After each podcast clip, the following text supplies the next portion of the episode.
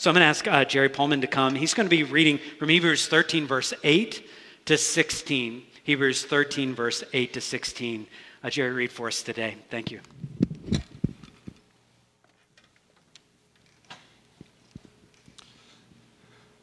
Brothers and sisters, listen to the word of the Lord. Jesus Christ is the same yesterday and today and forever. Do not be led away by diverse and strange teachings, for it is good for the heart to be strengthened by grace, not by foods which have not benefited those devoted to them. We have an altar from which those who serve the tent have no right to eat. For the bodies of those animals whose blood is brought into the holy places by the high priest as a sacrifice for sin are burned outside the camp. So Jesus also suffered outside the gate in order to sanctify the people through his own blood. Therefore, let us go to him outside the camp and bear the reproach he endured. For here we have no lasting city, but we seek the city that is to come. Through him, then let us continually offer up a sacrifice of praise to God. That is, the fruit of lips that acknowledge his name. Do not neglect to do good and to share what you have, for such sacrifices are pleasing to God. Jerry, thank you for reading so much. I want, if you keep your Bibles like open, I want to start right there in Hebrews 13, 8. That strong affirmation that we just heard. That Jesus Christ is the same yesterday, today, and forever. It's such a fixed reference point. So the world is changing, has changed, constantly changing. And yet there's this fixed reference point of Jesus Christ who doesn't change. He has not changed in the past. He does not change now. He will never change in the future. And that reference point is so important because you see the verse immediately following that that, that definitely gives us a window into something we need to be on guard against. Because while Jesus does not change, the warning here to be on guard is do not be led away by diverse, by changing or diverse and strange teachings. For it is good for the heart to be strengthened by grace, not by foods which have not benefited those devoted to them. So there are, according to the writer of Hebrews, we would certainly say absolutely, there are strange and diverse teachings out there.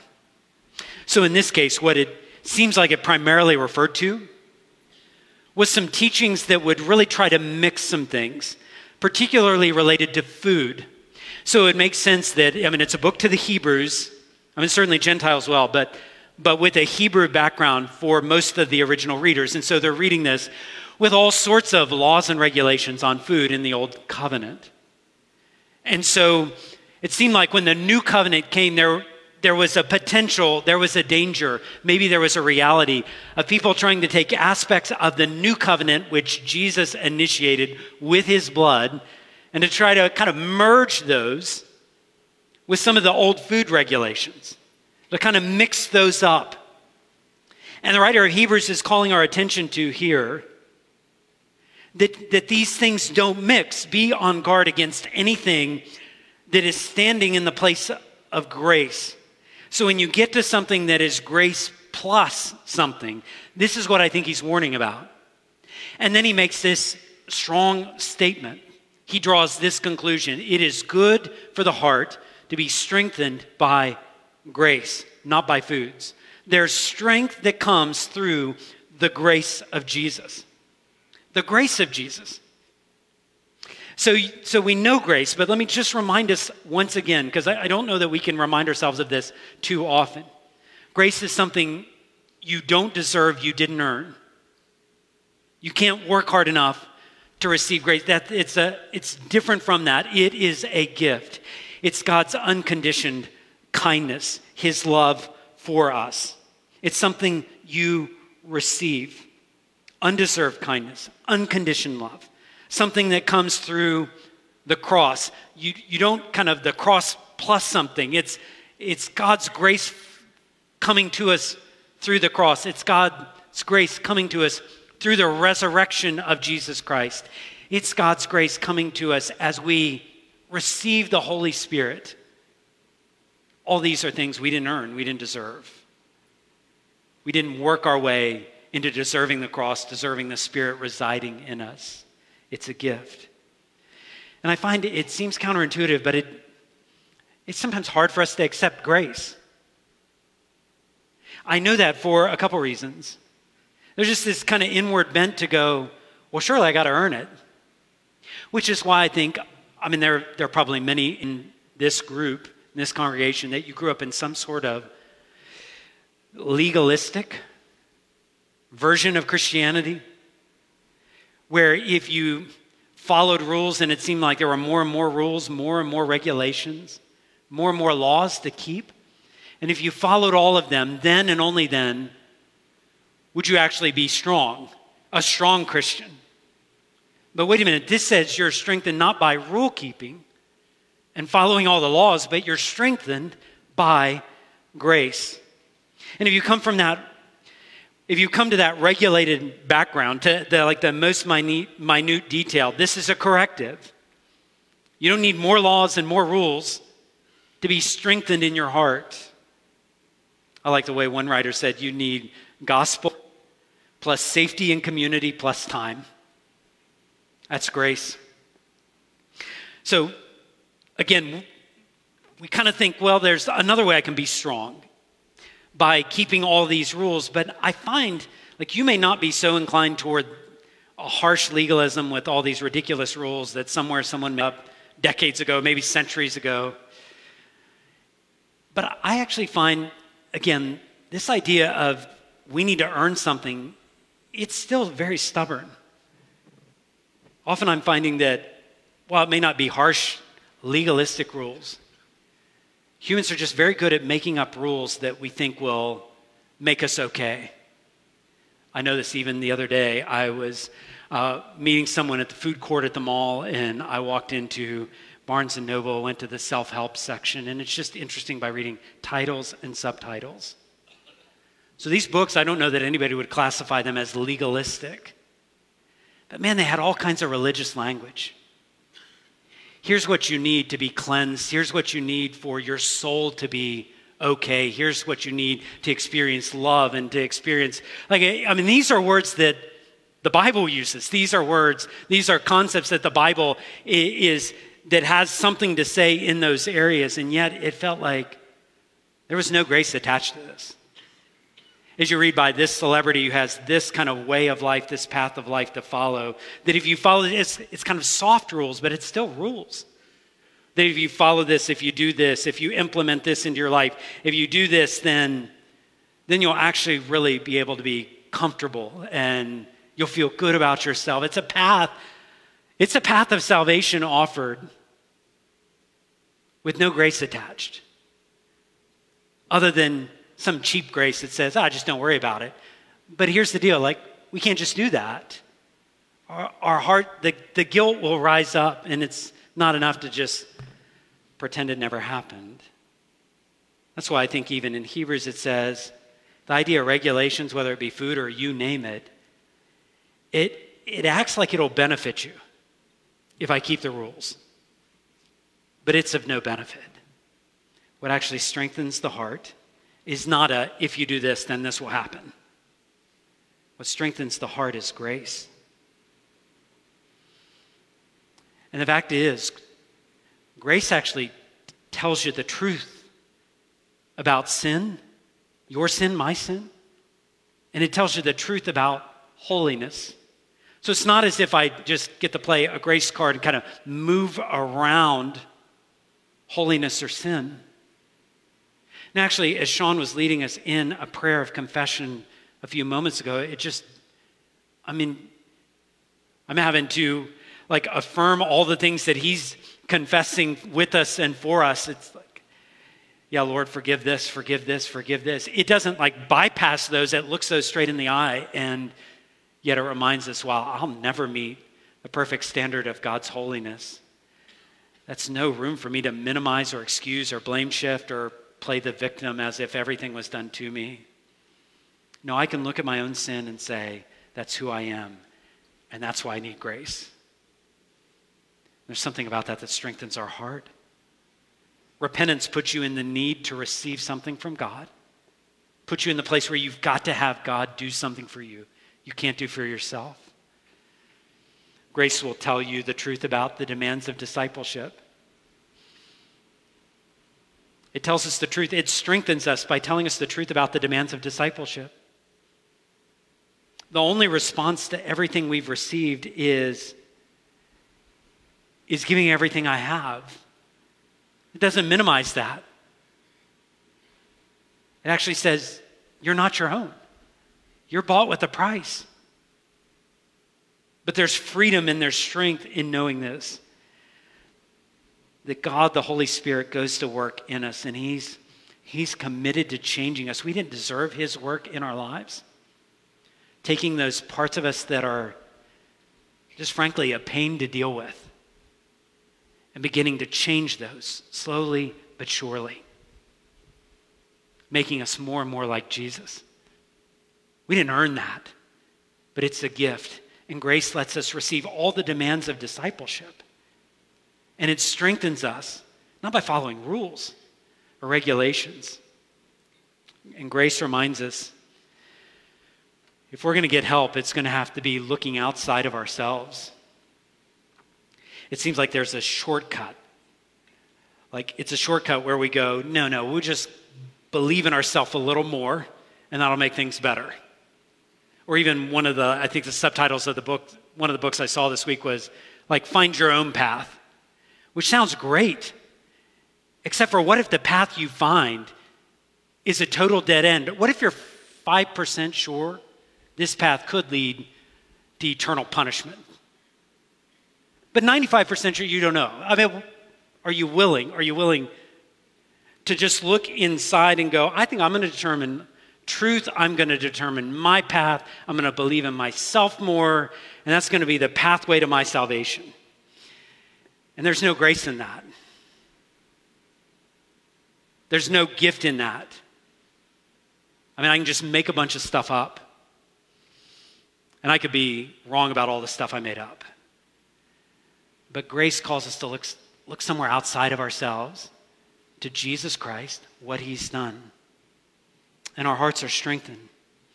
You get that imagery of strengthen. I mean, it's when, uh, when you're doing physical therapy and you put just enough tension and pressure on something that it, it does get stronger. Breaks some things down, but over time it builds back stronger and stronger and stronger.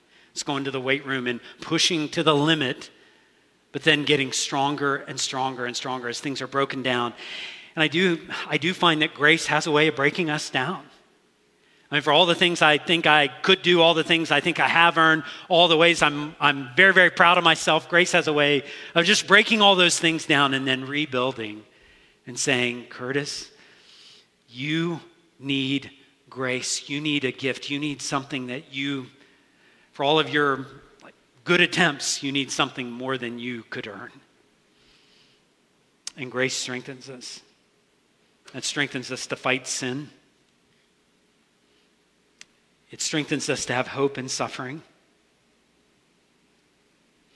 And you might even find yourself floundering in guilt. And grace may be such a foreign concept, like receiving a gift of forgiveness and pardon. And there's something about even, I think one of the reasons why we meet together like weekly, God's design in that, is that, okay, we feel guilt and we feel like weighted down by that guilt. And here we come together we hear a prayer confession, and we then sing a song like we did a moment ago Jesus paid it all. And then again, our hearts get stronger because we realize, as Paul said, he didn't just pay for 75% or just the big stuff, but he paid it all. Grace strengthens us. I hope you know that.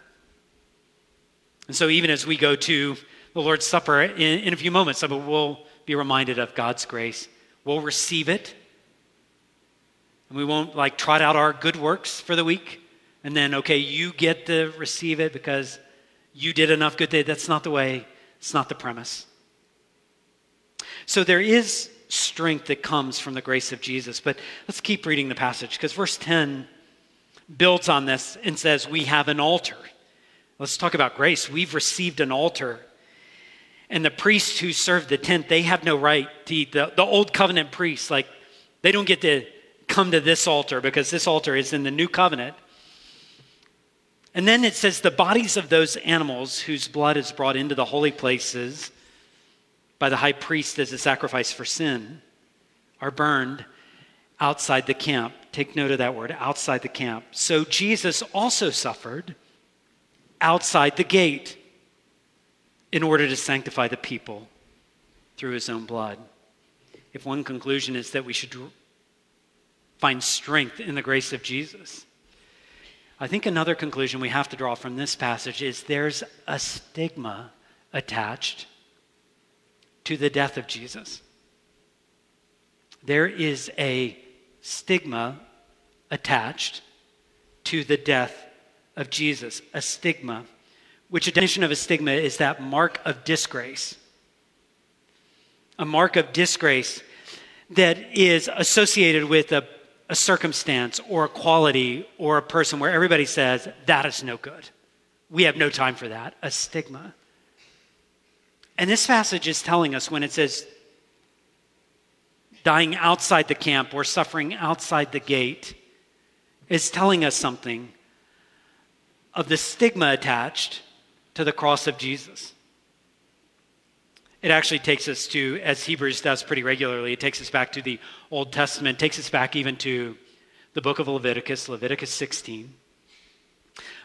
An annual ritual that was very, very bloody. It was called the Day of Atonement.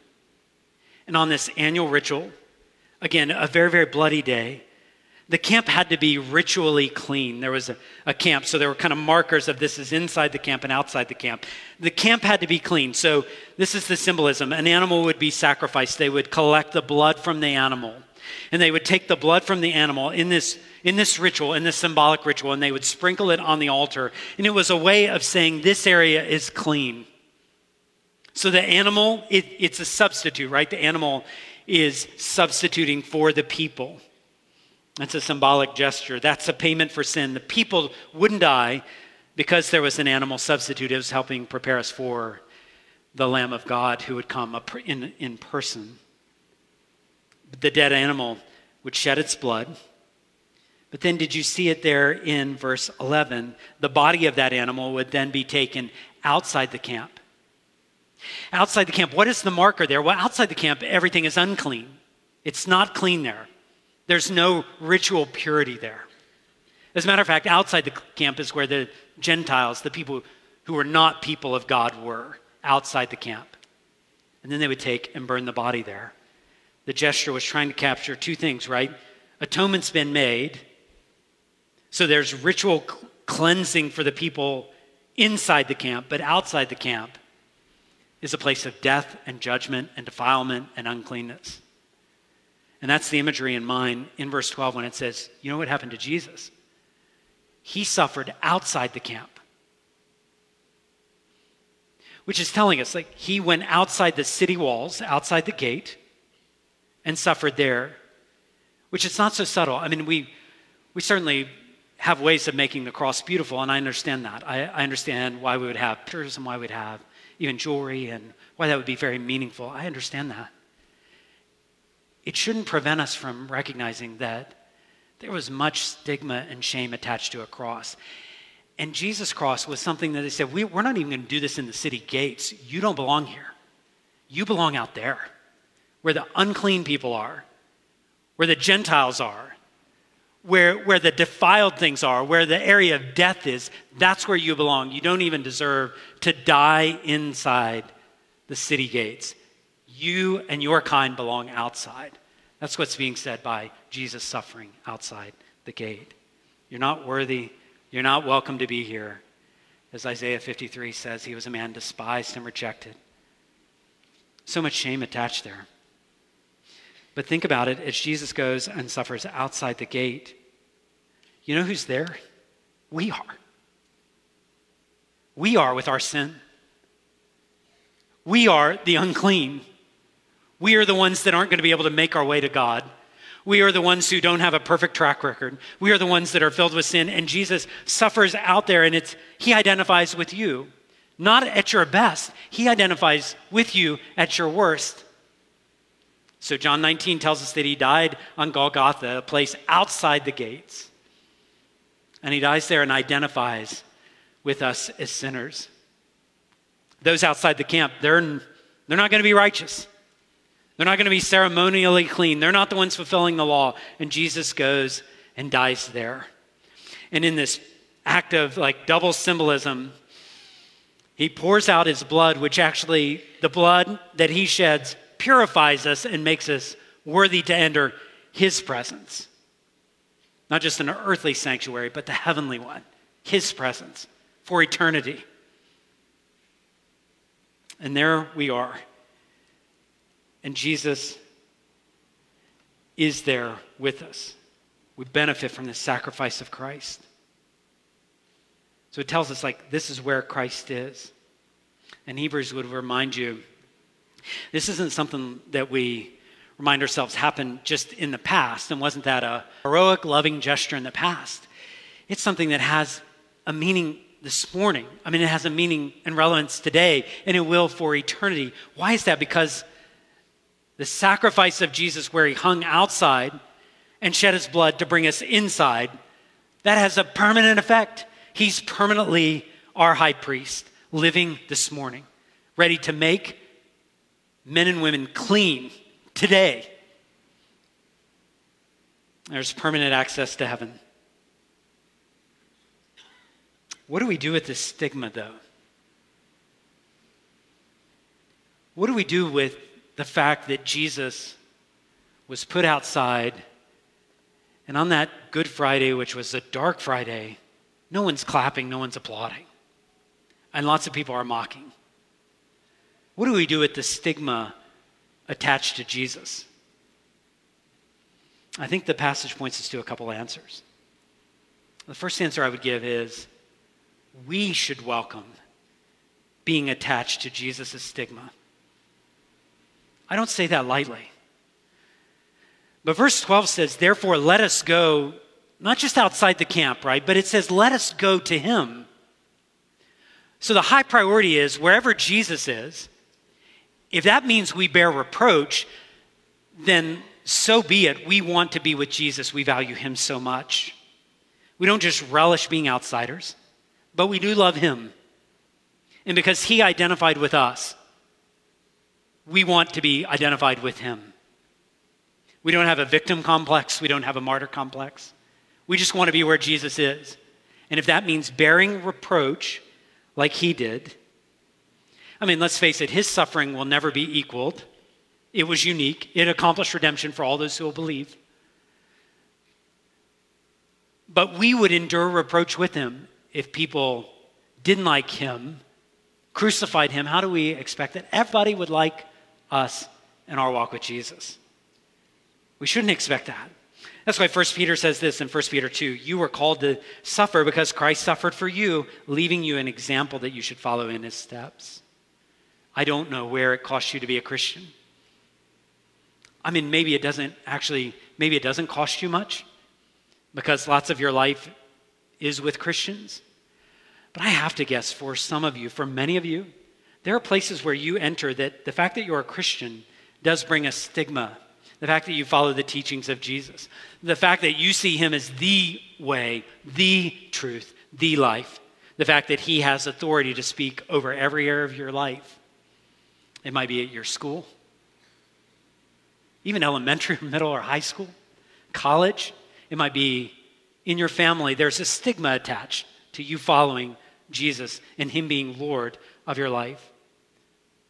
It may be that you're treated as, as dangerous, different, weird, strange. Maybe, maybe there are personal slights. Maybe others get promotions, you get excluded. As a matter of fact, if you take all things into account, Most of the followers of Jesus for all time have known this. And it's not fun, and no one wants no one wants to be stigmatized. No one wants that. But this tells us if you love Jesus, like let us go to him wherever he is. And if that means if that means living out our faith in Jesus Christ means some things don't go well for us. Then we begin to ask the question like we do have a long-term view, right? For here we have no lasting city. This is temporary your time at that place of work with that boss, with that coworker, that family. I mean, this is all temporary, but we there is something that endures. There is a city to come, and that's going to last for a long time. So, is there a way where you remind yourself, okay, I can I can endure a stigma now with Jesus, not just because I'm a jerk, but I, I, I want to endure a stigma because I am with Jesus, and I can endure that now because here we have no last. This is only temporary, and our values Here's what we're living for not the values of this age. We're not trying to keep in step with every advertising campaign and everything that the world and so- social media would say, you're amazing. This is, this is what everybody in the world thinks. We're not trying. That's never been our goal. We don't mind being out of step at times.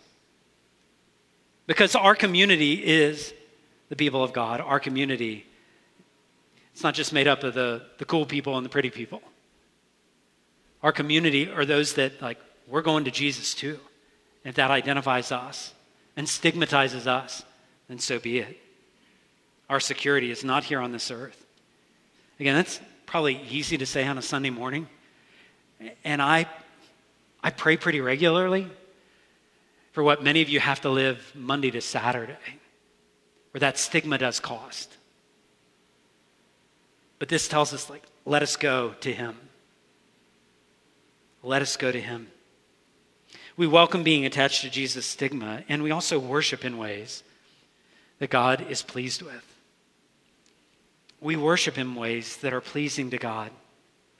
I love the language of verse 15 and 16 there because it does like bring in all the sacrifice imagery, but this is what we know. We're not offering any sacrifices to somehow gain eternal approval before God to pay for our sins. We're not offering those sacrifices. So all the sacrifices we bring now are sacrifices of gratitude. He's paid the ultimate sacrifice. So everything in that wake now is just a sacrifice of praise. Even, even the verse says, through him, let us continually offer this sacrifice of praise. The fruit of our lips, like acknowledging him, professing him. So we do that every Sunday regularly. And the reason why we can continually offer this sacrifice of praise, where we can like like, yeah, it literally comes from our lips that we are following Jesus. I believe in God the Father. I, I mean, we are saying these things with our lips. The reason why we can do this continually is because His goodness is continual, His faithfulness is continual, His grace is continual. That will never stop. Him being our mediator, Him being our security and our hope and our refuge, that's never going to stop. So, yeah, we have every reason in the world to wake up today, tomorrow, the next day, the next day, and for eternity no less days to sing God's praise than when we first begun. It happens in the gathering, it happens as we have opportunity outside the gathering. To say, we'll continually offer a sacrifice of praise. But it's not just like we'll be big talkers about this, right? And offer a sacrifice of praise. But notice how it presses into not just our speech, not just like our own like pious words, but it actually presses down into our actions. So then let us not neglect to do good and share what we have. So, also, as a part of the sacrifice we bring to God, not to pay for our sins, but out, of, out of thanksgiving, we think of tangible ways to do good, to express our concern for others. And, church, you're so good at that. And let's keep doing that. Let, us keep thinking of ways where we can be helpful. What can I do? How can I serve? Because in the end, Hebrews says that's pleasing to God. Not as a payment for sin, but a sign that that grace has gone to work in your life. And we share what we have. We don't have the vantage point, the viewpoint that, like, it's all mine. I'm just going to hoard everything that we have. We have a very different vantage point. It's like, look at what God has given me. Do I have any that I can share? Is there someone in need? Have I been given more than I need to help take care of someone who needs something? Different seasons of life are going to give you different opportunities. The impulse here is like, but if I have it to share, should I think of, should I pray? Could I ask God this week, show me where I can share what I have? Are there any ways? I think that would be a prayer God would love to answer. Show me ways in which I can share what I have. Show me how I can bring deeds of love. I'm going to ask our worship team to come up because when you, and we're going to sing, and then we'll, we'll sing a verse and a chorus, and then we'll go into our time of communion. When we put all this together, you're going to, you're going to appreciate like our lives aren't regulated by, by rules and, and regulations and law keeping, but we are strengthened by grace. And so, even as we receive the bread and the juice in a moment, we're going to be saying once again, we've received grace. And then we also have been brought into this place where God opens the door for us to fellowship and offer pleasing sacrifices to Him. And once again, we're going to identify as if Jesus, if Jesus is disgraced, if there's a stigma attached to Him, well, then we're still with Jesus. We still are with Him.